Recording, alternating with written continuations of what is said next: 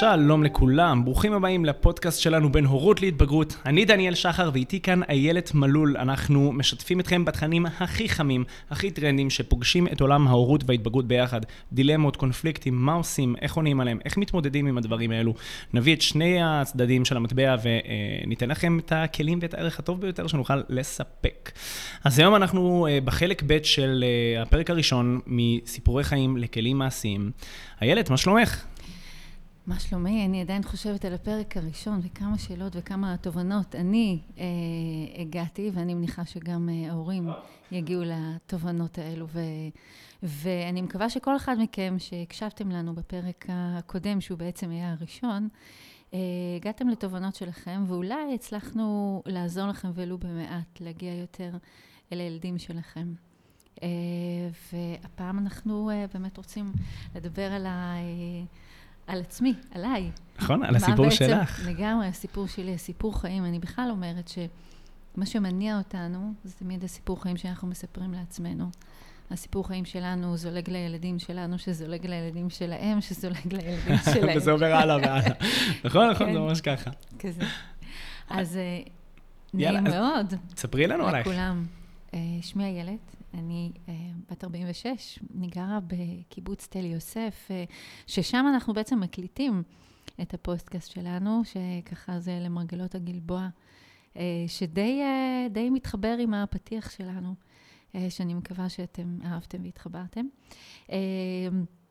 אני תמיד מגדירה את עצמי, קודם כל שיש לי את התואר הכי חשוב אה, ביקום, שאני אה, אימא לשלושת המנגינות שמתנגנות לי בלב, אה, גאיה, שהיום היא בת 20. אני לא מאמינה שאני אימא לאישה בת 20. אה, לתמרי, שזה השם שלה, תמרי, בת 16. ושירה, אה, שהיא בת 13 וחצי. אני כבר למעלה מ-20 שנה, אני אשת חינוך.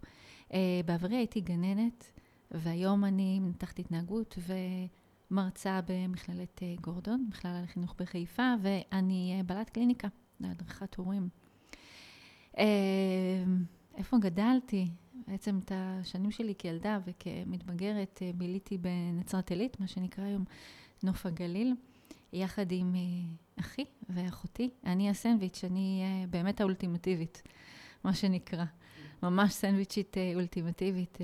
אני הרבה פעמים מסתכלת על תמרי שלי ומזדהה איתה מאוד.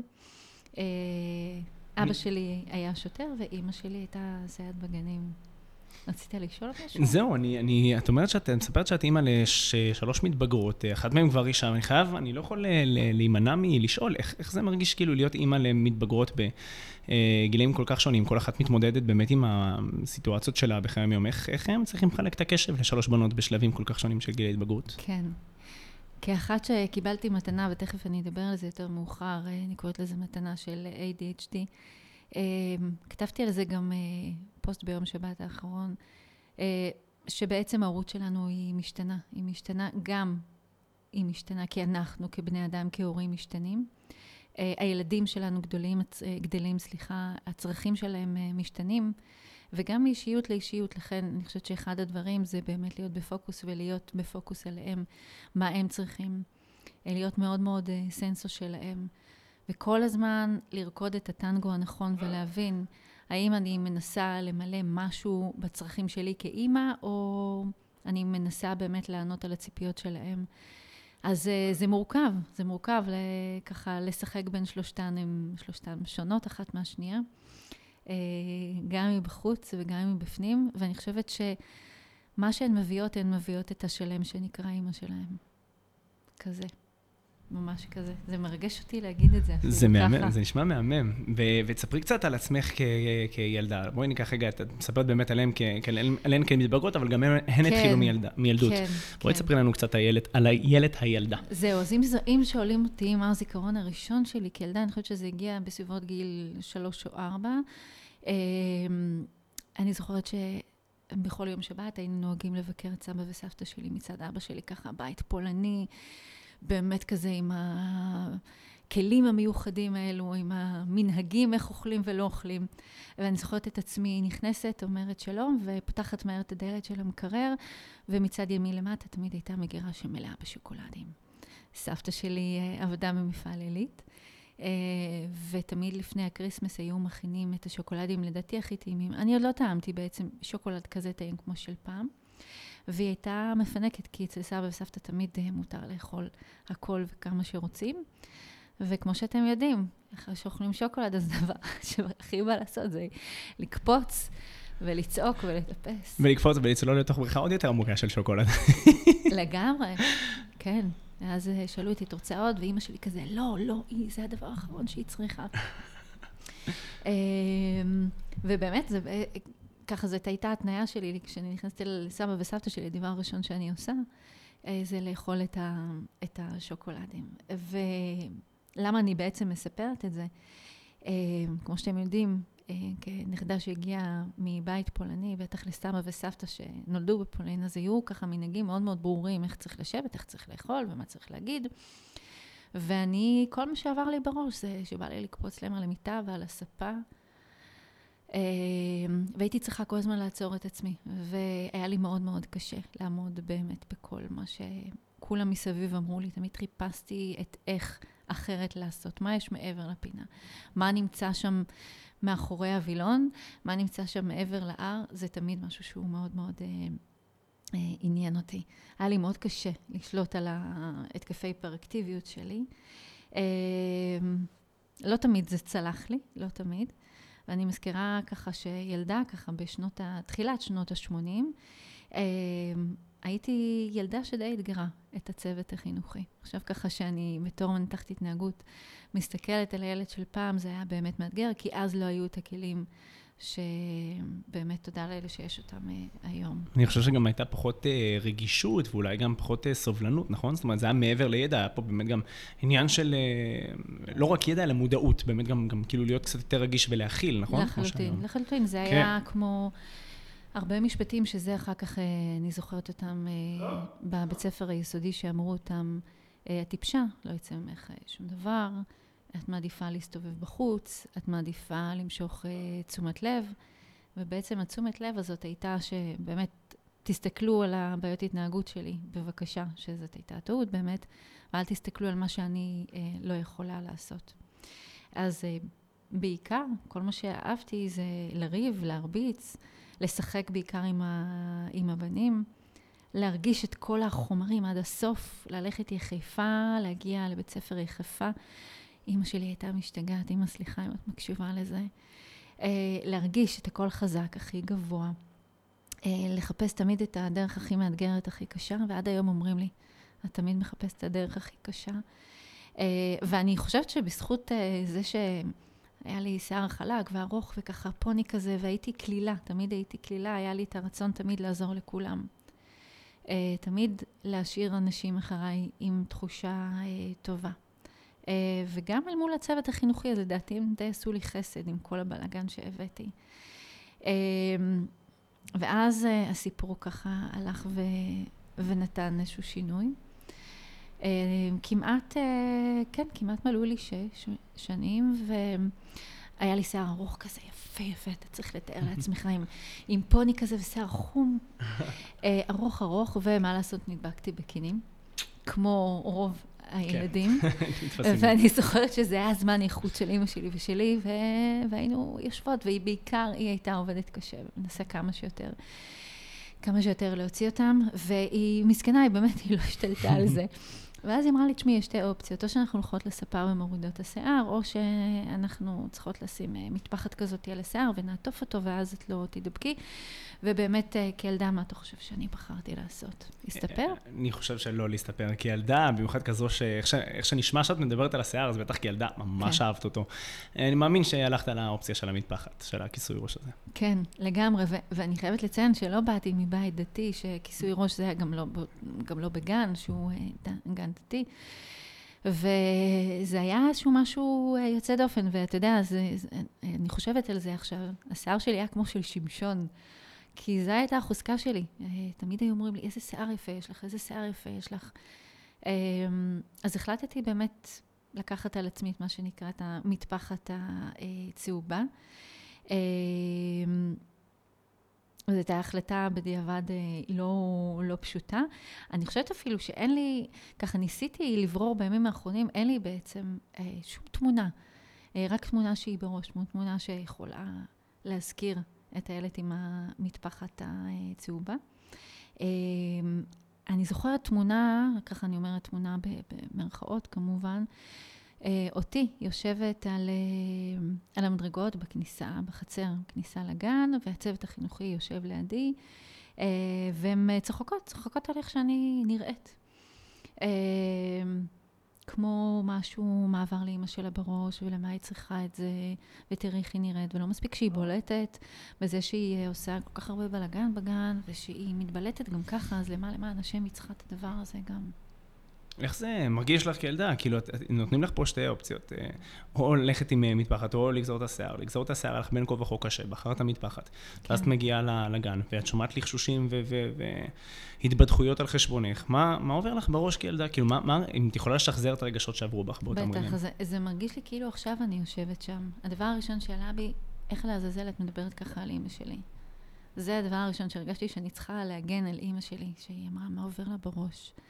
אמ, אחר כך חשבתי על עצמי, כמובן. מה זה אומר עליי? במה אני לא בסדר?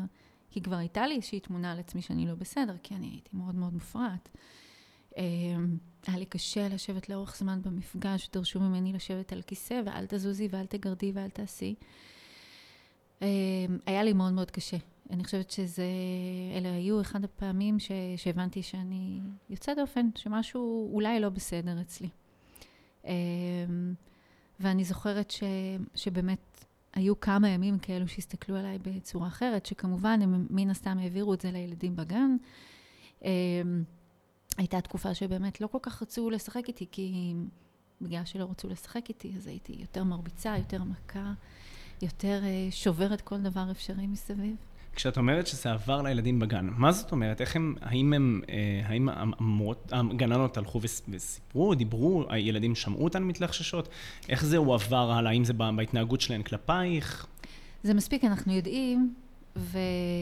ואני חושבת שאנחנו דיברנו על זה גם בפרק אה, הראשון שלנו, אנחנו יודעים שאנחנו מהווים, אנחנו האנשים הבוגרים, בין אם זה הצוות החינוכי או המשפחה, אנחנו מהווים modeling מאוד גדול לילדים שלנו, אם לא ה...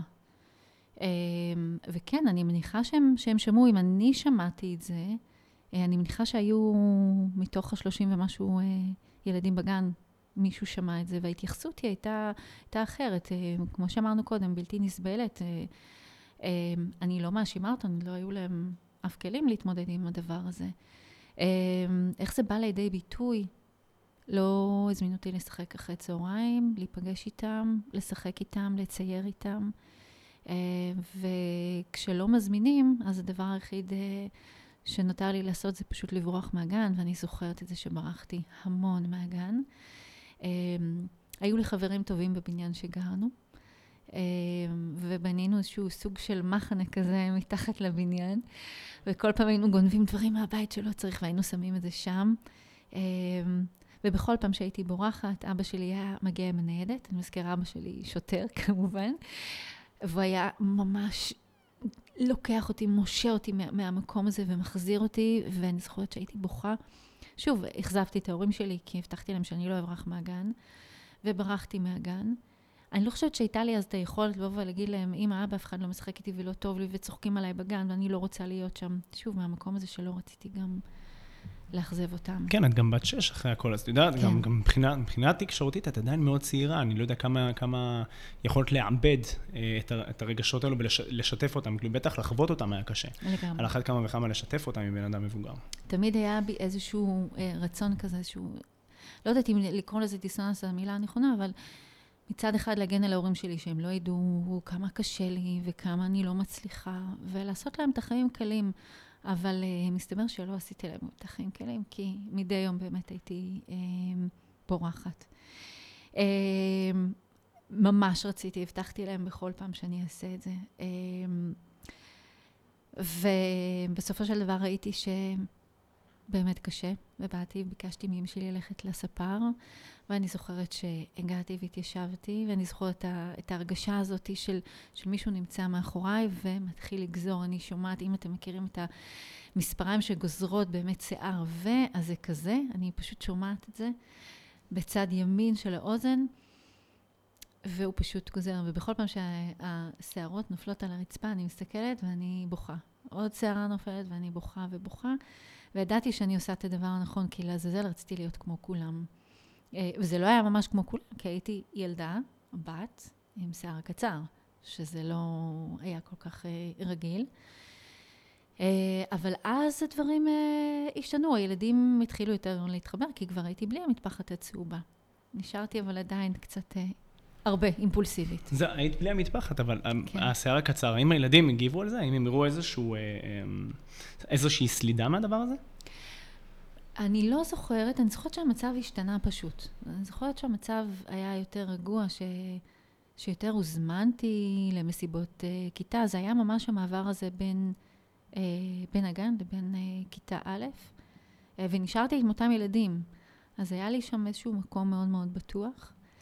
Uh, זהו, ולימים uh, ככה הגעתי לכיתה ב', אמ, והיה שם איזשהו אה, משחק מאוד מאוד כיפי, שהמחנכת שלנו לימדה אותנו אוצר מילים.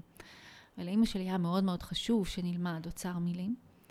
היא אה, הייתה מקריאה לנו הרבה ספרים ומשחקי קופסה, ומדברת איתנו המון. ואז המורה שאלה, ילדים, מישהו יודע למה הכוונה כשאני אומרת סף הדלת? אף אחד לא עונה, ואני ככה עם האצבע למעלה, אני יודעת, אני יודעת, אני יודעת. אה, והיא מנסה להתעלם ממני, וככה עוד רגע הוצאתי לה את האצבע, אה, את, סליחה, את העין עם האצבע שלי. ו...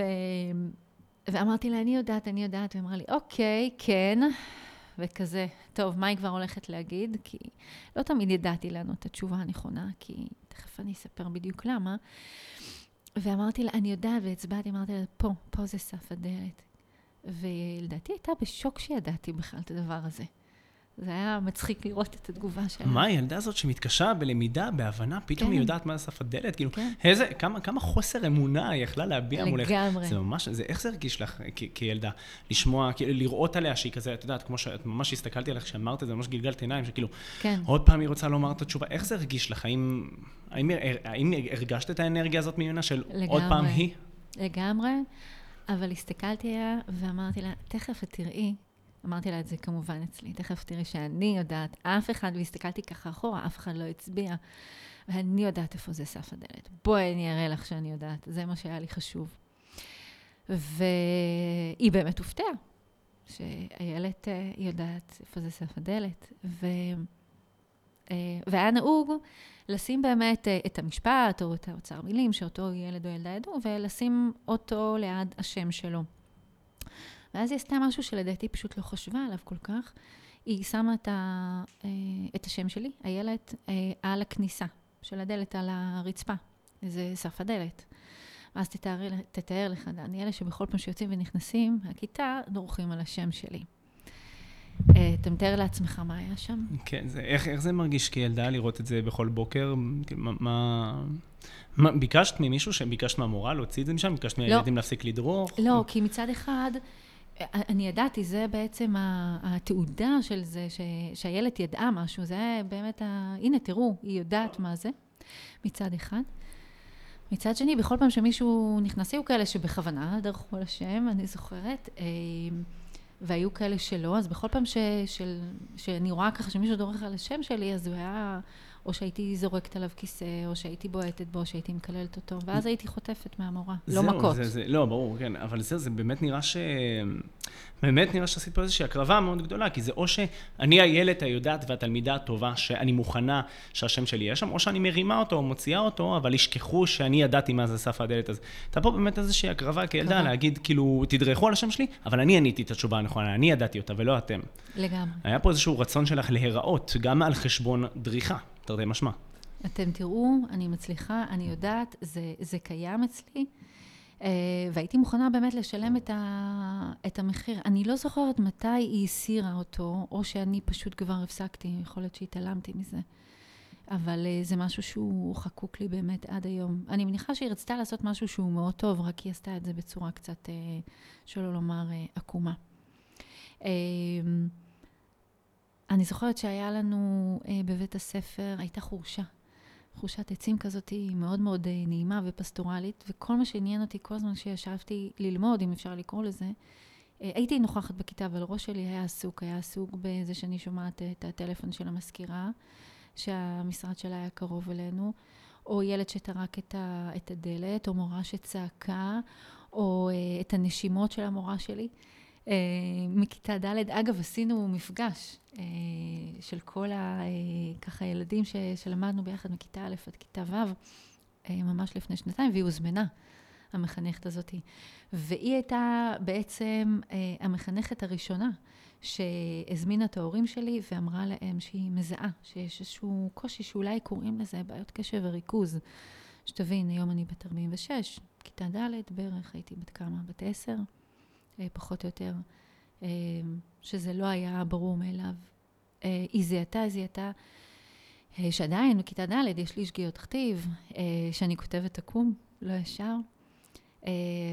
ששואלים אותי שאלה שלכתוב אותה מאוד מאוד קשה לי, להביע את עצמי. אבל בעל פה, היה לי הרבה יותר קל, והיא באמת זיהתה את זה שעדיף לבחון אותי בעל פה. לא עברתי שום מבחן או שום אבחון, שאז היה נדיר מאוד למצוא אותו. והיא הייתה בוחנת אותי בעל פה, היא הייתה נשארת איתי בסוף היום ו- ובוחנת איתי, אותי, סליחה. אז אני כילדה הבנתי שאני לא מסוגלת ללמוד, לא מסוגלת להבין, ובאמת, דניאל, ניסיתי בכל מאודי, באמת באמת ניסיתי. אמרתי, איילת, היום את משתדלת, את יכולה... זה לא מעניין אותך מה יש שם מסביב, וכל הזמן עניין אותי לקפוץ, לרדת, להוריד את הגרביים, לנעול את הנעל, והקשר הזה הפריע לי, והטיקט הזה הפריע לי, ומישהו אמר משהו וזה עצבן אותי, ומה שחשבתי אמרתי. אמ, אבל חשוב לי גם לציין שמבחינה חברתית הייתי מאוד מאוד מקובלת. אה, שוב, כי מאוד רציתי לעזור, הייתי נמצאת בכל ועדה בכיתה, כל דבר שהציעו, אה, הייתי הראשונה. אני חושב גם שבאמת בגלל שהיה לך כל כך קשה לימודית, אז היה בך את הרצון הזה לחזק את הצד החברתי. כאילו אם קשה, אם תלמידה, אם אני לא יכולה להיות התלמידה הכי טובה בכיתה, אז אני אהיה הילדה הכי, הכי פופולרית בכיתה, ואני מאמין שזה גם היה מקום שהיה חסר בך, לאור, את יודעת, כל מה שקרה עם השיער הקצר ועם השם שלך על סף הדלת. אז היה בך איזשהו רצון להוכיח, ואז נתת שם פוש מאוד חזק, כי זה באמת הצד שהיית חזקה בו הרבה יותר. מאוד, מאוד. אמ, ובגלל שהבנתי באמת שמאוד מאוד קשה לי ללמוד, והאמנתי במה שהסביבה אמרה לי, שלא יצא ממני שום דבר, מקסימום, מה תעשי? מה תעשי באמת? מקסימום, תתגלגלי ותראי לאן תגיעי. אז uh, פשוט uh, הבנתי, עליתי על איזושהי שיטה, איזושהי טקטיקה, שככל שאני אפריע יותר ככה העיפו אותי מהשיעור. ואז ישר איך שהשיעור היה מתחיל, הייתי מתחילה לעשות uh, בלאגן, ואז היו מעיפים אותי מהשיעור, הייתי יוצאת לחורשה שסיפרתי עליה קודם. אז כמוני היו עוד כל מיני תלמידים כאלו. Uh, וזה היה די מגניב, והיה כיף להיות בחוץ, לטפס, לדמיין. Uh, ואז אני זוכרת שאחת המנהלות קלטה את זה, אה, והיא ממש ניסתה להשאיר אותי בכיתה, זה לא הצליח, אז זה היה, אוקיי, אז תעזרי לאב הבית, תעזרי למזכירה, תקחי, תתייקי את זה, תעשי את זה, וממש ממש אהבתי את זה, אבל ככל שהוציאו אותי מהכיתה, תרתי משמע, אה, ככה גם הדימוי העצמי שלי ירד מאוד. אה, אני יודעת שהמחשבות אה, שהיו לי שם, יחד עם כל זה שכולם אמרו לי שלא יצא ממני שום דבר, המחשבות שהיו שם הן יהיו אחרות לגמרי. היה לי מאוד מאוד חשוב להוכיח לאחרים שאני כן, שאני יכולה.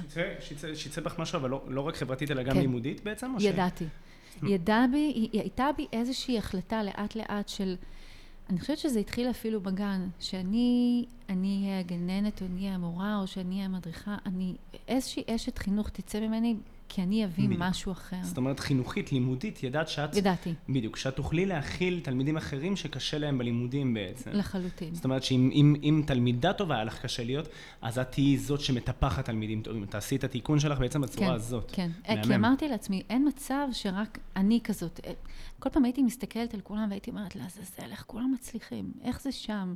איפה אני? למה אני לא? כל הזמן הייתי עסוקה בלמה אני לא. הייתי באמת הרבה זמן במקום הזה של הקורבן. למה הם מצליחים ולמה אני? מה דפוק אצלי? מה לא בסדר אצלי? Uh, ובאמת, הייתי ככה מתפללת לאלוהים, או כל פעם הייתי גומלת בעצמי ככה החלטה של הנה זה הולך להיות, מחר את הולכת להיות הכי טובה, באמת, איילת תשתדלי.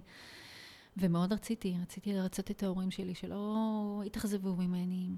אה, אבא שלי היה יושב באמת אחרי צהריים ומלמד אותי חשבון, ו... ולא רציתי לאכזב אותו שאני לא מצליחה, אני לא יודעת, פשוט לא, לא הייתי מצליחה. אה, לימים, אה, לימים גיליתי מקום מדהים. החלטתי, ככה פרסמו איזושהי פרסומת בבית ספר, ללכת באמת, הציעו ללכת לרקוד, שהוא ריקוד היה שם קלאסי ומודרני וסטפס, ואמרתי, טוב, אולי, אולי זה יכול להיות. ואני זוכרת, הייתי כבר, אה, אני חושבת שבת 15, אם אני לא טועה. אה, לקחתי תיק מאורגן ונסעתי לעיר גדולה, לעפולה. ונסעתי באוטובוס, כולי מרוגשת, כי בחנו אותי לראות אם אני באמת אה, מתאימה להגיע לחוג ריקוד הזה. כי כילדה עם ADHD, אז מן הסתם את יודעת שכאילו ממש ממש, את ממש טובה בכל מה שקשור ללהזיז את הגוף. לגמרי. ואנרגטיות וקפיצתיות וכל מה שתיארת שהרגשת כילדה, אז כמתבגרת היה בך את הרצון לבטא את זה גם בצורה מקצועית יותר, נכון? מאוד, מאוד. זה משהו שמאוד מאוד הרגיע אותי, ותכף אני אספר את זה. זה התחיל באמת בחורשה שהייתי בורחת, ואז שהייתי ככה עולה, יורדת, קופצת, עולה את כל המדרגות, יורדת את כל המדרגות. אמ, אז זה כבר התחיל שם כנראה, ואז באמת הגעתי לסטודיו למחול, ו... ולא האמנתי, קיבלו אותי. הייתי בשוק שקיבלו אותי, והסתכלתי ככה במראה, מה אותי? הילד אותך קיבלו? אוקיי. ו... ואני זוכרת שהלימודים אה, היו מאחד צהריים עד הלילה, וזה לא כמו היום שיש אה, פלאפון צמוד לכל אה, ילד. אה, הייתי נוסעת, ההורים שלי האמינו בי, וזה באמת, שוב, המון תודה להורים שלי לזה. ואני זוכרת שהרבה פעמים גם הייתי מבריזה, אז ככה חשוב לי שההורים שלי ידעו שהייתי מבריזה המון מהלימודים לשם, כי זה היה המקום שהרגשתי הכי שלמה, הכי טובה, וזה המקום שמבינים אותי. ואף אחד לא בודק אם אני מבינה חשבון, או אין לי שגיאות כתיב, או... זה פשוט, זה, זה המקום שפגש אותי שאני הכי טובה בו. שמתעסקים במה שאת חזקה בו, ולא כל הזמן במה שאת חלשה בו. לגמרי. כאילו המיקוד במקום לעבור על את לא עושה טוב, את לא, ואת לא, ואת לא. וזה באמת, אני חושב, כלי גם, ל, את, את כמדריכת הורים ומנתחת התנהגות, זה באמת בטח כלי שאת נותנת אותו להורים כל הזמן, ש, שהמיקוד הזה על מה כן אפשר לעשות, איך כן אפשר לקדם, נכון? וזה גם המוטו שלי בחיים, לא להסתכל על הלא, לחשוב איך כן, מה כן יוצא לי מזה, מה כן יוצא לסביבה מזה. כי כן, הוא מקדם הרבה יותר מאשר לא. לחלוטין, לחלוטין. אה, ובאמת, אה, הרגשתי, עד שהרגליים שלי לא כאבו, דניאל, זה, זה נעלי אה, בלרינה, אתה בטח מתאר לעצמך מה זה להיות שעות על הדבר הזה, יש חתכים שם ברגליים, אבל ככל שרקדתי הרגשתי כמו כולם באמת, ו, ובאמת גם הייתי הטובה ביותר. ו, ובאמת לימים הייתי צריכה להתגייס לצבא, ובצבא שירתתי במקום שלא נתנו לי לצאת ו, ולרקוד. אז ככה זה די, די ביאס אותי. אה, אבל שם הייתה, שם הייתה התפנית. אה, פרסמו שיש קורס אה, פסיכומטרי בחינם מהצבא, מי מוכן לבוא ו- ולעשות.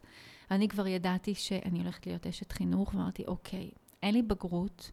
אה, לא, לא הצלחתי ללמוד בית ספר יסודי, שלא לומר בתיכון.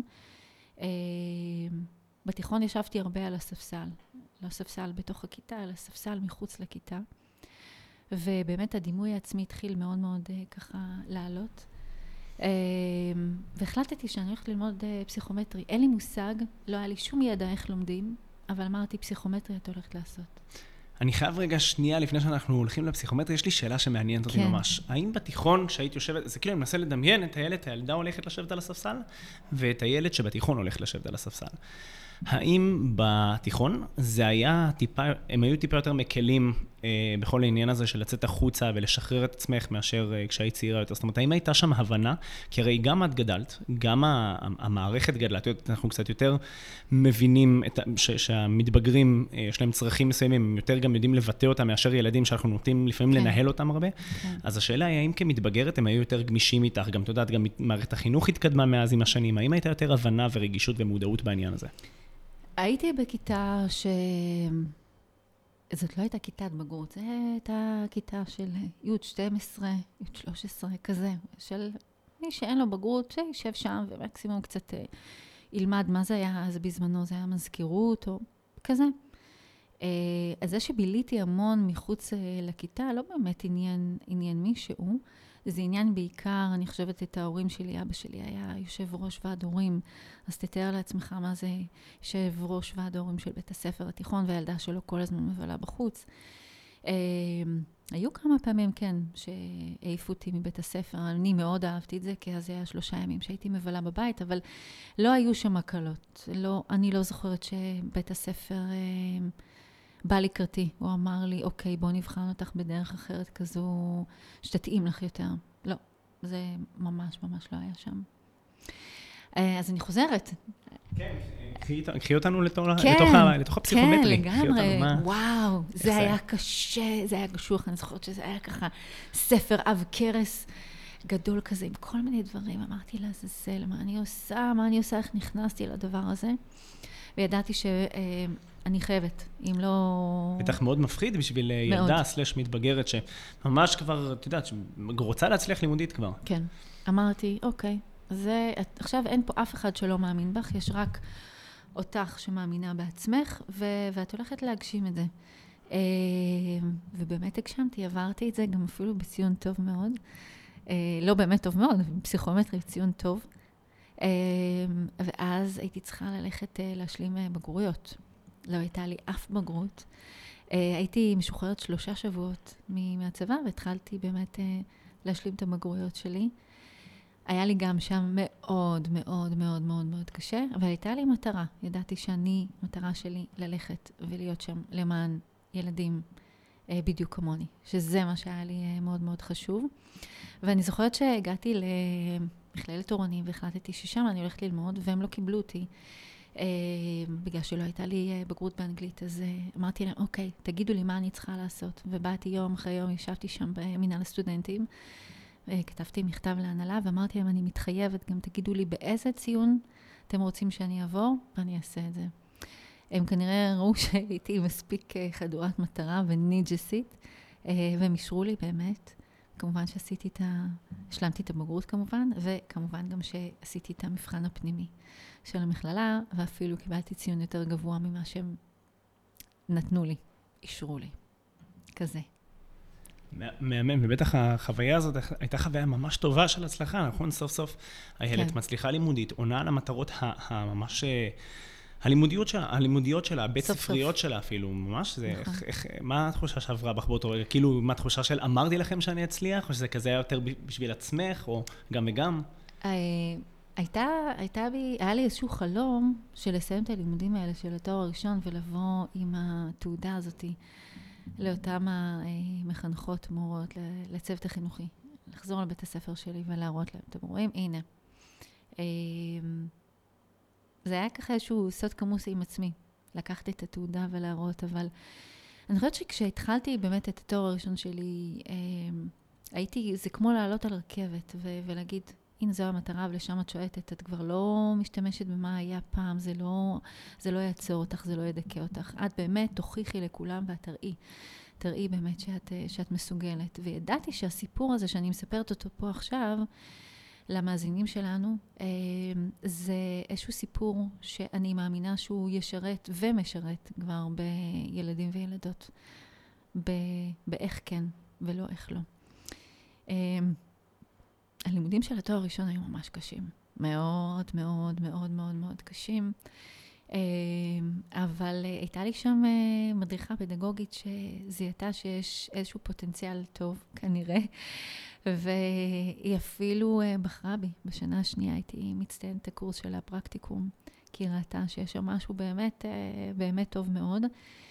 אה, ואני זוכרת שהסיפור הזה של איילת עם המטפחת הצהובה הלך איתי כל הזמן כסטודנטית שמתנסה בגנים. כל הזמן. אני חייב באמת לשים פה את האצבע על הדבר הזה. תראי איזה יופי שכשהיית ילדה, אז כאילו היה לך מאוד קשה להצליח, כי לא התחברת למקצועות הנלמדים, כי זה משהו שאפשר לומר באיזשהו מקום שנכפה עלינו ללמוד את המקצועות האלו בבית ספר. חלקם חשובים יותר, כמו מקצועות הליבה, אנגלית, מתמטיקה, עברית, שמשמשות אותנו קצת יותר, אה, וחלק קצת את יודעת, קצת יותר כזה תיאורטי והיקפי. אבל ככל שאנחנו הולכים ולומדים מה אנחנו אוהבים לעשות, אז גם הציונים וההישגים שלנו משתפרים, ואני חושב שזה איזשהו משהו שאפשר אפשר לומר איזשהו פידבק למערכת החינוך, שלנסות להכניס טיפה יותר דברים ש, ש, שמפתחים את, ה, את החלומות ואת השאיפות של הילדים. גם המיקוד הזה על מה כן אפשר לעשות, וגם באמת יש פה את הקטע שזה עוזר להם להוציא ציונים הרבה יותר טובים, כי, כי הם נהנים ללמוד. הדגש הוא על, על למידה שהיא אינטראקטיבית והיא כיפית והיא מפתחת אותי, והיא עושה לי חשק לבוא להיכנס לכיתה. שבמקום uh, לרצות לברוח החוצה, אני ארצה להיכנס פנימה. וזה איזשהו מקום שלך, גם אני חושב איזשהו ניצחון שלך את מערכת החינוך, להגיד, אני הולך להביא משהו אחר, אני הולך להביא אותי. Uh, ו- ובואי תספרי לי, אני... זה למצוא בעצם את, ה- את המוטיבציה, כי אני חושבת שהרבה דברים מתחילים ונגמרים במוטיבציה. מה המוטיבציה שלי לקום בבוקר כאשת חינוך? מה המוטיבציה שלך לקום בבוקר כחונך? Uh, מוטיבציה זה, זה שם המשחק באמת, וכשבן אדם, אה, ואם אנחנו מדברים פה על ילדים, אין להם מוטיבציה באמת להצליח, אה, אני חושבת שאנחנו לא יכולים להניע אותם לשום פעולה. וזה אחד הדברים שאני עובדת איתם המון בתוך מקום העבודה שלי, וגם כשאני מדריכה את ההורים, איך בעצם לעורר את המוטיבציה, גם של ההורים לעזור לילדים וגם בפרט של הילדים. אה, זהו, ו... באמת אה, הפכתי להיות אה, גננת, ותמיד זכרתי שהתנועה זה משהו שמאוד מאוד אה, עזר לי. מאוד ככה הצליח להוציא אותי, להראות לי את המקום שבו אני טובה ובעזרתו אני באמת יכולה להצליח. ובכל שנותיי כגננת היה לי, תמיד בכל גן שהייתי נמצאת בו, היה בו באמת חדר תנועה. חדר תנועה מאוד מאוד מאוד מגרה. אה, מגרה את התנועתיות, מגרה את היכולת שלי שאם קשה לי לטפס על סולם, אז אה, שלא, אני לא מדברת על סוף שנה, תוך כמה שבועות הילדים ידעו גם איך לטפס על סולם. אה, הייתה, הייתה חצר מוטורית מאוד מאוד גדולה, והילדים פשוט למדו הכל. הם למדו איך לכתוב ואיך לזהות אותיות ומספרים. ללמוד על, אה, על מערכות יחסים. אה, הם למדו, הם חקרו, הם שמעו והם חיו פשוט ספורט ותנועה אה, בגן.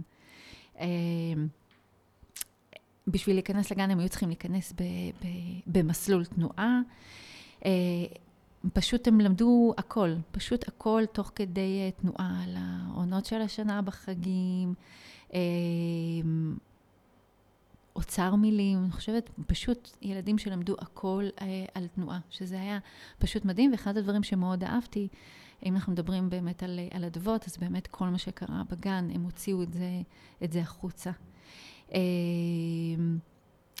ואז שמתי לב באמת שאחוז של בעיות ההתנהגות בגן היו כל כך נמוכות, דניאל, שלא הייתי גננת שהייתי עסוקה באמת במריבות בין, אה, בין ילדים. ואז אה, אה, ככה אה, ניגשה אליי אשת קולגה שאמרה לי, תשמעי, יש דבר כזה שנקרא ניתוח התנהגות, והרגשתי שחסר לי באמת איזשהו כלי כזה ש... שיכול באמת לשפר אותי כגננת ויכול לתת איזשהו כלי יותר להורים ולילדים בטוח. מהמם, וכשהיית גננת, עוד לפני שהלכת ללמוד את הניתוח התנהגות, כן. אז אמרת שהיה לך תוכנית לימודית בעצם של תנועה בכל, בכל, בגן שהיית בו בעיקרון. השאלה שלי זה, האם, האם במהלך הדרך, אה, את יודעת, את כבר איילת אחרת, את כבר איילת בוגרת, יש לך ביטחון עצמי הרבה יותר גבוה ביכולות שלך, האמונה העצמית והדימוי העצמי שלך כבר עלו מזמן. האם היו לך לאורך הדרך, במהלך בניית התוכנית הלימודית וההוצאה לפועל שלה, איזה שהן תחושות של חוסר ביטחון, שאולי זה לא יצליח? זאת אומרת, האם היה בך איזשהו פיקפוק שעלה וצף, או ש... שהרגשת מספיק בטוחה במה שאת הולכת לעשות? אני חייבת להגיד שכבר אה, כשלמדתי את התואר הראשון שלי והחלטתי שאני הולכת להוכיח לכולם שאני כן יכולה, אה, מאותו רגע כשהייתי מסמנת לעצמי מטרה, הייתי משיגה אותה. ולא עניין אותי אם אני צריכה לעבוד קשה, אם אני צריכה לצאת מאזור הנוחות שלי. היה לי מאוד מאוד חשוב להגשים את זה, וגם כהיותי גננת, אה, היה לי מאוד מאוד חשוב להסביר למה אה, הסברתי גם לילדים, אה, שלא לומר גם למפקחת שלי דאז, למה? למה הילדים, למשל, במפגש לא יושבים על כיסא? למה חשוב לי שהם ישבו על כרית או על רצפה? למה הם מציירים על השולחן? או מציירים, אני מדביקה להם דף מתחת לשולחן, ואז הם מציירים ככה, שוכבים על הגב ומציירים עם היד. אה, הייתי מאוד בטוחה בעצמי. אני, אגב, עד היום אני בטוחה בעצמי, כי ידעתי שהדבר הזה מאוד מאוד עזר לי. ומכיוון שהוא עזר מאוד והרים אותי, אז יכולתי אה, להתנסות במקום הזה. ידעתי איך הילדים האלה מרגישים, ידעתי מה הם מדברים. אה, והכלי הזה מאוד עזר לי, ו, ושוב, אחוזי בעיות התנהגות בגן בקושי, בקושי היו שם. אה, ואז לימים החלטתי באמת ללכת וללמוד את הדבר המדהים הזה שנקרא אה, ניתוח התנהגות, שבעצם ניתוח התנהגות הוא... אה, הוא התחיל בסנוף, בסוף שנות ה-60, תוך, מתוך צורך קודם כל לילדים, לתת מענה לילדים על הספקטרום האוטיסטי, ולימים זה נכנס באמת לחינוך הרגיל במרכאות, כי אני, אני מאוד מאוד לא, לא אוהבת להשתמש במילה הזה, רגיל או, או מיוחד. אה, והוא באמת בא ונותן מענה והוא מסביר למה ילדים מתנהגים כמו שהם מתנהגים. באני מאמין החינוכי שלי וגם פה בקליניקה בהדרכת הורים, אני תמיד אומרת להורים שאנחנו לא, אה, צריכים לטפל בהתנהגות עצמה. אם אני רואה ילד ש, שמרביץ, אז אז נכון שאני אגיד לו שאנחנו לא מרביצים, או לא להגיד אנחנו לא, אלא אנחנו, מה אנחנו כן, אבל אנחנו צריכים להבין למה הוא מרביץ. ו, וזה משהו שניתוח התנהגות בא ובאמת בעזרת uh, תצפיות, רעיונות עם הצוות החינוכי וההורים, אנחנו מגלים בעצם למה ילד מתנהג כמו שהוא מתנהג, וברגע שאנחנו מגלים למה, אנחנו כותבים תוכנית מאוד מדויקת ופרקטית, עם כלים מאוד מאוד ברורים ובאמת מאוד מאוד קלים ליישום. ואנחנו אה, באמת אה, לוקחים את ההתנהגות ו- ומשנים אותה לחלוטין, ומשנים את החיים. מהמם. אז בעצם יש פה מיקוד שעובר אה, מטיפול בהתנהגות עצמה לטיפול בשורש שלה, או במילים אחרות, אה, מלשים פלסטר על הדבר הזה, ללטפל בשורש של הדבר הזה, לעבוד על השורש. ואמרת שממש בוחנים, אה, בונים, סליחה, תוכנית אה, אישית לכל ילד שמתמודד עם זה. האם את יכולה לתת לנו איזושהי דוגמה פרקטית לבחור איזשהו ילד אחד ש, שהיה במצב א' והגיע למצב ב' בעצם באמצעות התוכנית כן, המותאמת? כן, לגמרי. היו לי כמה, אני אקח משהו דווקא מתוך הקליניקה של הדרכת הורים. אמ, הייתה ילדה שהגיעה, היא הייתה, כשהיא התחילה אצלי, היא הייתה בת כמעט תשע, בת שמונה וחצי, כן. אה, היא אובחנה עם ODD, ODD זה בעצם אה, התנהגות התנגדותית, אה, שזאת התנהגות שבאה לידי ביטוי בצעקות, בפסימיות, אימפולסיביות מאוד מאוד גדולה. כל דבר שאומרים, הם אומרים ההפך. אלימות מילולית, אלימות פיזית. אה, היא הגיעה באמת במצב מאוד מאוד לא טוב, ההורים לא הסכימו לקבל שום טיפול תרופתי, שלא לומר, גם היו שם חרדות שישבו מן הסתם, אני לא צריכה להכביר במילים ולהגיד לכם מה היה המצב אה, בכל מה שקשור לדימוי עצמי שלה. וההורים הגיעו, אה, אני לא שכנעתי אותם לקחת טיפול תרופתי, אני לא פסיכיאטרית, אני לא מיומנת בלאבחן אה, ילדים ולהמליץ על טיפול תרופתי, אבל ההורים הבינו שאם הם רוצים לתת את הטיפול הטוב ביותר, הם צריכים לעשות כמה דברים, להשתמש בכמה טכניקות. אה, ואז הם באמת נתנו את הטיפול התרופתי הנכון, ואני כמנתחת התנהגות בניתי שם את ההתנהגות, את ה... אה, את התוכנית הנכונה והמדויקת עבור אותה משפחה. אני, אני רוצה רגע לפתוח סוגריים ולהגיד ששום תוכנית לא דומה לתוכנית של כל משפחה אה, אחרת. לכן מאוד מאוד חשוב שהמנתחת התנהגות תדע להיות מספיק סנסורטי, שתהיה מספיק אה, רגישה עבור אותה משפחה ועבור אותו ילד. אה, ובאמת נבנתה שם תוכנית, ובתוך תוכי, תוכי ידעתי, ידעתי שמתישהו הטיפול התרופתי ירד. לא אמרתי כמובן להורים לזה שום דבר, כי רציתי ככה להביט מהצד. ובאמת, שבוע אחרי שבוע, הם הגיעו אליי לקליניקה וטיפלתי אה, בסיבה, למה. היה לי מאוד מאוד חשוב להסביר להם למה, כי הם היו מלאי רגשות אשם. איך הם לא ראו ומה הם לא עשו, ואצל איזה מטפלת הם ניסו, והם לא הצליחו. אה, הייתי מגיעה אליהם גם הביתה לפגישות, כמובן, לתצפת על הילדה, לראות את, ה, את המצב שלה, ולימים, אחרי כמה חודשים טובים, דניאל, הילדה אה, הפסיקה לקחת את הטיפול התרופתי. וואו, מדהים. מדהים, מדהים. והיא פשוט הייתה עטופה בסביבה, גם בבית הספר נכנסתי, היה אישור ככה ממשרד החינוך, שאני אכנס לתוך אה, הכיתה ואבנה שם תוכנית, אה, והתוכנית גם הייתה בתוך הבית, וזה נתן וואו. מענה מדהים. זה פשוט מדהים, כאילו העברת כן. אותם, כמו שאיילת הילדה מהמיקוד שנתנו לה, על הלמה לא, הפכה את המיקוד שהיא מלמדת ילדים כן. אחרים ללמה כן, אז ממש זה המסע שהעברת את המשפחה. אמרת שהם היו עסוקים המון בלמה הטיפול הזה לא הצליח, וזה לא הצליח, ואת זה הם ניסו וזה לא עבד. ואת בעצם לקחת אותם והעברת אותם מסע מהלא אל הכן. אל כן. מהלמה לא הצליח ומה לא הצליח, לבואו נראה איך אנחנו כן עובדים, ונתת להם את הכלים הנכונים בתוכנית מותאמת אישית, שאמרת שהיא לא דומה לאף ילד. זאת אומרת, זה.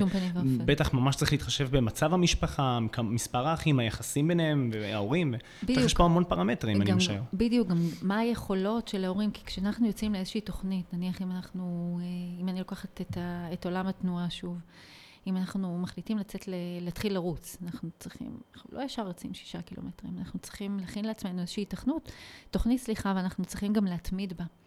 ו... וזה אחד המפתחות הכי חשובים להורים שיוצאים לתהליך, שיבינו שהם צריכים להיות באמת... אה, עקביים, עקביים, עקביים, שלא יחשבו שאחרי שני מפגשים, ארבעה מפגשים, חודש וחצי משהו פה אה, ישתנה. בדיוק, חשוב להבין שזה, גם, גם אתם המאזינים, נשמח לומר לכם שגם אני וגם איילת, כשני בעלי מקצוע שמעבירים תהליכים, מילת המפתח פה היא באמת אה, על תהליך. אנחנו, נכון איילת? אני לגמרי. מניח שאנחנו נפגשים הרבה פעמים במקום הזה, שחושבים שזה איזשהו כדור קסם או פתרון בן לילה, אבל באמת יש פה עניין של מחויבות, מחויבות שהיא לא רק כלכלית, היא מחויבות רגשית, היא מחויבות למסע הזה ולתהליך הזה, וזה משהו שהוא צריך להסתכל עליו באמת על הכולל של זה, ולהבין שבסופו של דבר זה תהליך של למידה לילד, כמו שזה תהליך למידה למשפחה. כשאני. מעצים, נכון? כשאני מעצים מתבגר, אז ההורים שלו גם לוקחים מזה כלים ומועצמים מזה, ולומדים איך הילד, מה, מה עושה לו טוב, מה תחום העניין שלו, איפה אפשר לטפח ולחזק אותו. אותו דבר, כשאת עובדת עם ההורים ונותנת להם את הכלים, אז הם צריכים גם להיכנס לנעליים של הילד ולהבין איך זה משפיע עליו, איך הבחירות והשימוש במילים או הטכניקות או הכלים אה, משפיעים עליו. זה באמת, אה, באמת עניין של תהליך, זה עניין של באמת להצטוות למשפחה ולהיות חלק ממנה לתקופה, נכון? להיות חלק ממנה זה לראות את ההורים במקומות שהכי לא נוח להם שאני רואה אותם, אבל לאט לאט הם מבינים שאני לא שופטת אותם. אני לא באה לחנך את המשפחה. אה, חשוב לי גם, גם להגיד עוד משהו, שכשההורים עוברים תהליך עם הילד שלהם, הם הרבה פעמים עוברים תהליך עם עצמם. הרבה דברים פתאום עולים להורים, אה, איך הם היו אה, כילדים. וזה, אני שמה לפחות שניים ושלושה מפגשים, אני שמה דגש על היותם ילדים, את אותם הורים. להבין מאיפה הם באים, למה הם רואים את הדרך, שהדרך הזאת היא הדרך הכי נכונה לחנך את הילדים. ואיך החלומות שלהם, שדיברנו קודם על זה בדיוק, אה, איך החלומות של ההורים באים לידי ביטוי אצל הילדים, והאם הילדים באמת צריכים להגשים את החלומות של, ה, של ההורים שלהם. אה, אני רוצה רגע שנייה לחזור טיפה אחורה. אה, כשהייתי בערך בת אה, 30, היה לי מאוד מאוד חשוב לסגור עם עצמי, לעשות איזושהי סגירת מעגל, ובגיל 30 רק באמת אובחנתי עם ADHD. אה, ש, שבאמת ראיתי שטיפול תרופתי הוא לא באמת אה, הדבר ש, שיכול אה, אה, לעזור. למדתי עם עצמי לא מעט טכניקות, איך כן ללמוד ואיך כן לעשות. אה, לימים למדתי גם את התואר השני שלי, אה, שלא האמנתי שאני אצליח לעשות את זה. אה, שזה היה, כשלעצמו, זה היה דבר... אה, פשוט מדהים, ילדה, ש... ילדה כן. ש... שלא מוצאת את מקומה בכיתה, כן. למישהי שעושה, שיש לה תואר שני, ואני חייב גם לומר פה למאזינים שלנו, כרגע דוקטורנטית, מרצה במכללת גורדון, זה כבוד כן. גדול. ת... תראי כמה עמוק נכנס לאקדמיה. לגמרי. זה פשוט מטורף. מילדה לגמרי. שהיה לה קשה ל- להתמיד בלימודים, ל... ל... לאישה ש... כן. אקדמאית, והיא אשכרה עובדת שם. תראי איך הגלגל התהפך. אני ממש חיה את המקום הזה. Uh, התואר הוא לא מה שמעניין אותי, אלא שוב, להמשיך וכל הזמן לחיות את, את חובת ההוכחה עליי, וגם ב... שוב, גם, גם, גם בתחום שאני uh, חוקרת אותו כרגע, בדוקטורט שלי, אני חוקרת את איך התנועה והספורט משפיעה על היכולת התקשורתית. uh, אצל ילדים על הספקטרום. חשוב לי באמת להוכיח כמה כוח יש לעניין הזה שנקרא תנועה ו, וספורט, שכמה זה יכול באמת אה, אה, לעזור. אה, אם אנחנו ככה, אני רוצה רגע להגיד משהו על, ה, על, על, על טיפול שבעיניי, חשוב לי ככה שזה יהיה המסר, על טיפול שבעיניי הוא מאוד מאוד חשוב לילדים עם הפרעות קשב וריכוז. דיברנו שבאמת הטיפול הוא טיפול משולב, אם אנחנו רוצים להצליח בו, אי אפשר רק ללכת למנתחת התנהגות, או רק למדריכת הורים, או רק לקבל אה, טיפול, אה, טיפול תרופתי. אה, חשוב שהטיפול הוא יהיה גם טיפול כזה שמדבר על שיפור של הכישורים, ה, הכישורים החברתיים, שזה גם משהו שכמנתחת התנהגות אני עושה אותו. כמובן, איזשהו טיפול שהוא טיפול משפחתי שהוא חשוב באמת לעבור אותו. והטיפול בעצם של הפרעות קשב וריכוז, זה מאופייניות באיזשהו ADHD, הכוונה באיזושהי היפראקטיביות, אה, שצריך מאוד לתת את המענה גם על החלק הרגשי. כי ילד שמאובחן עם בעיות קשב וריכוז והיפראקטיביות כמובן, הוא ילד שהדימוי העצמי שלו מאוד מאוד נמוך, שהוא מאוד מאוד רוצה להצליח, והוא לא רואה ש... אה, איך הוא יצליח, הוא רואה את כולם מסביב אה, מצליחים. אז חשוב לי רגע להגיד שבאמת התוכנית שהיא נכתבת היא תוכנית שהיא באמת מותאמת עבור כל ילד אה, או עבור כל כיתה, תלוי באיזה מסגרת אני עובדת. היא נכתבת כמובן בידיעה שהיא תתאים להורים. אני לעולם לא אכתוב תוכנית שהיא לא מתאימה, לא מתאימה להורים. כן, ברור, זה חייב להיות משהו שמתחשב בכל לגמרי. הפרמטרים, ובאמת אה, כן. להיות מאוד מותאם אישית. כן. ואז היום, אה, את...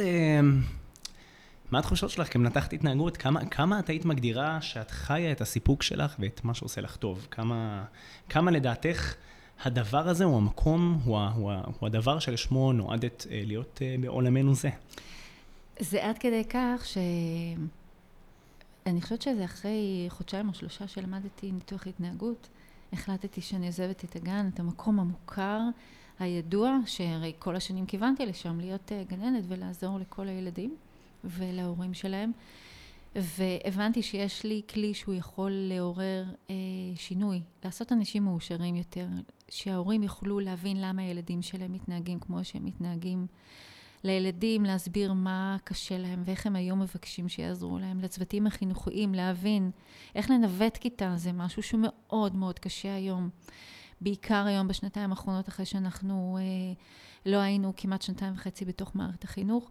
ללמד אה, צוותים חינוכיים איך לנווט את הכיתה נכון, איך לדבר עם ההורים נכון, איך לדבר עם תלמידים נכון, שכולם יצאו ברווחה, שזה מה שחשוב. אז יש לי שם מוטיבציה מאוד מאוד אה, גדולה. אני, אני חושבת שאני, זה יהיר אולי להגיד את זה, אבל אני חושבת שאני האישה הכי מאושרת עלי אדמות, שאני קמה בכל בוקר ואני עושה את הדבר שאני הכי אוהבת, ואני מגיעה לפה לקליניקה להדריך את ההורים.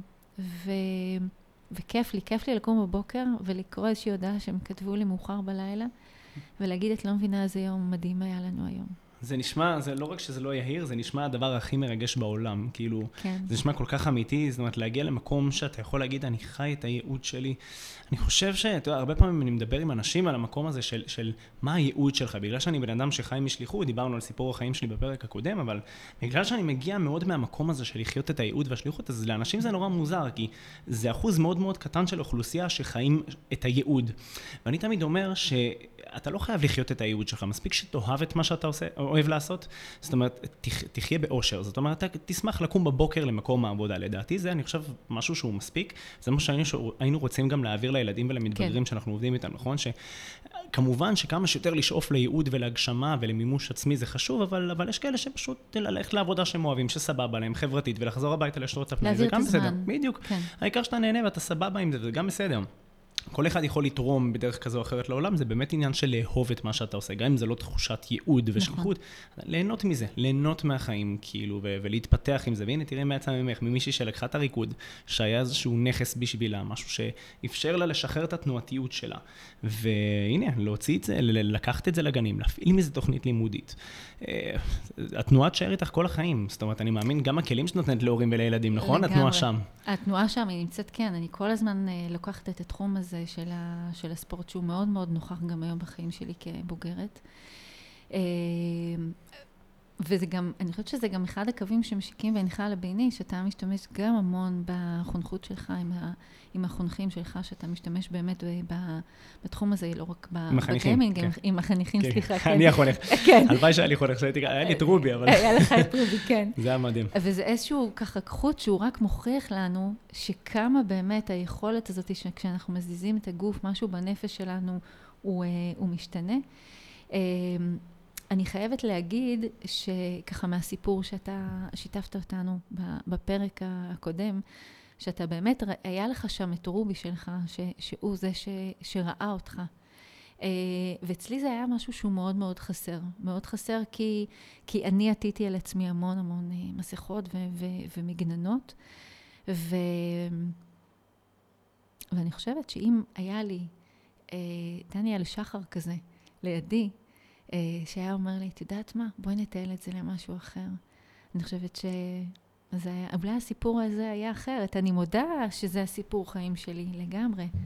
אה, ואני חושבת שזה כבר מעניין לראות בפרקים הבאים שאנחנו נקליט, לראות את, הקווים המשיקים בינך לביני, שאנחנו כבר רואים איך העבודה ממש. המשותפת הזאת היא באמת משלימה, שאני באה מהמקום הזה של ההורים, גמרי. ואתה בא לך למעשה באמת אה, עובד עם הילדים שלהם, והם מביאים את זה הביתה. אני חייב שההורים שלי ישמעו את הפרק הזה כדי להבין, אה, וואו, אם את היית מלווה אותנו בתחושה של, בתקופה של הגיהנום, זה היה מדהים. כאילו, באמת, אה, אני חושב שהיינו כולנו כל כך עובדי עצות, ש... ש, ש וואו, אני חושב שהצורך הזה בליווי משפחתי, במיוחד, ב, במיוחד ברגעים ובתקופות כמו שאני הייתי בהם, את יודעת, זה מאוד קיצוני להגיע לילד למקום, לילד להגיע לכזה מקום, אבל לא חייבים ללכת לקיצון כדי לטפל נכון. בשורש, לא חייבים לחכות שהדברים יגיעו לידי כך, וזה נכון. באמת משהו שאני חושב שאם היה לנו את העטיפה הזאת, זה היה, זה היה מדהים, זה באמת נשמע מדהים, והשילוב שלך של הדרכת הורים וניתוח התנהגות מביאה איזשהו שילוב כלים ש, ש, שהוא פשוט, הוא, הוא נוגע עמוק עמוק בשורש, במקומות הכואבים שהרבה פעמים אפילו הורים פוחדים לגעת בהם, כי זה אומר שצריך להתחיל להתעסק עם זה, וזה אומר שזה צריך להתחיל אה, להוציא תהליך. על זה, ותהליך, ולהתחייב לזה, ולהתמסר לזה רגשית, כלכלית, מה שלא יהיה. אבל זה דורש איזושהי אה, השקעה של כל כולך לתוך הדבר הזה, וזה לא דבר שהוא פשוט אה, להורים, ואני בטוח ש, שזה מוערך מאוד כשאת נותנת להם את העטיפה הזו.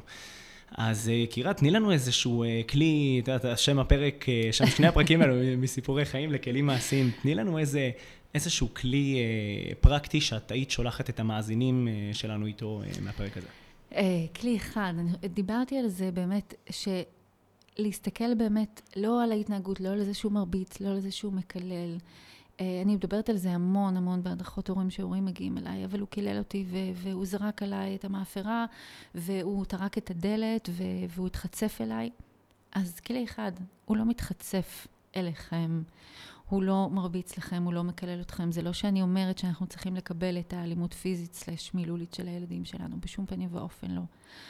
אבל הילדים שלנו מרגישים הכי בטוח לעשות את זה מולנו, ואם אנחנו מדברים על uh, המתבגרים שאתה באמת uh, uh, uh, אשף בלעזור להם ולהנחות אותם ולקדם אותם, uh, אז אנחנו צריכים להבין שככל שהם גדולים, השדה הזה של החברים שלהם, של הבני שווים שלהם, Uh, הוא הופך להיות פחות אותנטי, הם פחות יכולים uh, לגשת אליהם ולספר להם שרבתי עם אמא שלי ולא טוב לי בבית ואני לא מצליח בלימודים ואל מולם אני אתלבש הכי יפה, ואני אתנהג אה, הכי בקול, ואני אצחק איתם. ובבית אני אחזור הביתה ואני ארצה להסתגר בבית ואני ארצה לקלל את אימא שלי ואני לא אדיח את הכלים ואני עוד פעם אה, אה, אה, אתחצף. אז לא, אני לא אומרת שאנחנו צריכים לקבל את הדבר הזה, אבל תסתכלו על זה. קודם כל, תודה לאל שהילד, ילדה שלי, יכולים להרגיש בצורה הכי בטוחה בבית. ואיך לטפל בדבר כזה, יש לנו עוד הרבה אה, פרקים לדבר על זה, על איך. יש הרבה איך. אה, דניאל, תודה רבה. תודה לך, היה לי עונג להקשיב לסיפור המרתק שלך, איזה כיף זה תמיד לשמוע סיפורים על אנשים שלוקחים את הקשיים שלהם ומרכיבים אותם אל תוך, אה, אל תוך הצלחות. ממש יוצקים מתוכם את הדבר ש, ש, שעוזר להם לעשות תיקון בעולם, את מה שהם, את הכלים שנותנים לדור הבא. אנחנו שנינו, אני חושב שמה שבאמת משותף זה היכולת לקחת את המקום הכואב שעברת ולמנף אותו לכדי משהו מעצים, משהו שמעצים אותנו, שמעצים אחרים, וכשאתה נותן טוב לעולם, העולם שולח לך טוב חזרה, זה גלגל כזה שלא נגמר. ואני בטוח, אה, בדיוק דיברנו על זה בין הפרקים, שבאמת, אה, שיום אחד ההורים שאנחנו עובדים איתם, או המתבגרים שאנחנו עובדים איתם, הם יעריכו את זה, זאת אומרת, הם, הם, הם, אני בטוח שהם כבר מעריכים את זה, אבל הם ייקחו את זה, הם ייקחו ויגידו, וואו, כאילו, אני לא אשכח את זה, אולי אפילו אני אלמד להיות אה, מנת, מנתחת התנהגות, או אולי אני אלמד להיות חונך, כי אני יודע כמה שהדבר הזה השפיע עליי, על התא המשפחתי שלי, זאת אומרת, יכול להיות שמישהו כאן שומע אותנו, שאנחנו ממש משנים לו את החיים מקצה לקצה. הלוואי. הלוואי שאנחנו, בדיוק, הלוואי שאנחנו נותנים לו את הכלי ואת העוצמה הזאת. זאת המוטיבציה שלנו, לא? חד משמעית, חד משמעית. לעשות, לשנות וליצור עולם טוב יותר. וזה אז... לא קלישה. לא, ממש לא. אז תודה שהם הקשיבו לנו, נכון? ממש. תודה לכם, צופים, אה, צופים, מאזינים יקרים. איזה כיף. אתם לא רואים אותנו, אנחנו עם חיוך מפה לאוזן פה על זה שאתם אה, ממש, ממש נכון? באים ומצטרפים ומקשיבים, זה מרגש אותנו, כיף לנו לראות שאתם כאן איתנו, אה, שכיף לכם ואתם מקדישים מהזמן ומהמאמץ שלכם להקשיב לנו, להצטרף אלינו למסע הזה, לקחת מאיתנו כלים. ושימשיכו להקשיב, כי הולכים להיות פה כלים ממש ממש טובים. ממש. אנחנו בכל פרק הולכים להעלות נושא שונה, ואנחנו ניצור דיון על הדבר הזה ונעזור לכם לפתור הרבה דילמות אה, שאתם והמתבגרים שלכם אה, חווים. אה, כמובן, שוב, אתם יכולים לתת גם למתבגרים שלכם לשמוע את הפודקאסטים האלה, זה גם יעזור להם להבין את הנקודה שלכם, נקודת המבט שלכם כהורים טוב יותר, ואתם יכולים להבין את שלהם. מה טוב, ככה אנחנו בנורות להתבגרות, פוגשים את שתי העולמות. איזה כיף שזה ככה. ממש מהמם. אז uh, תודה לך, יקירה. תודה לך, יקר.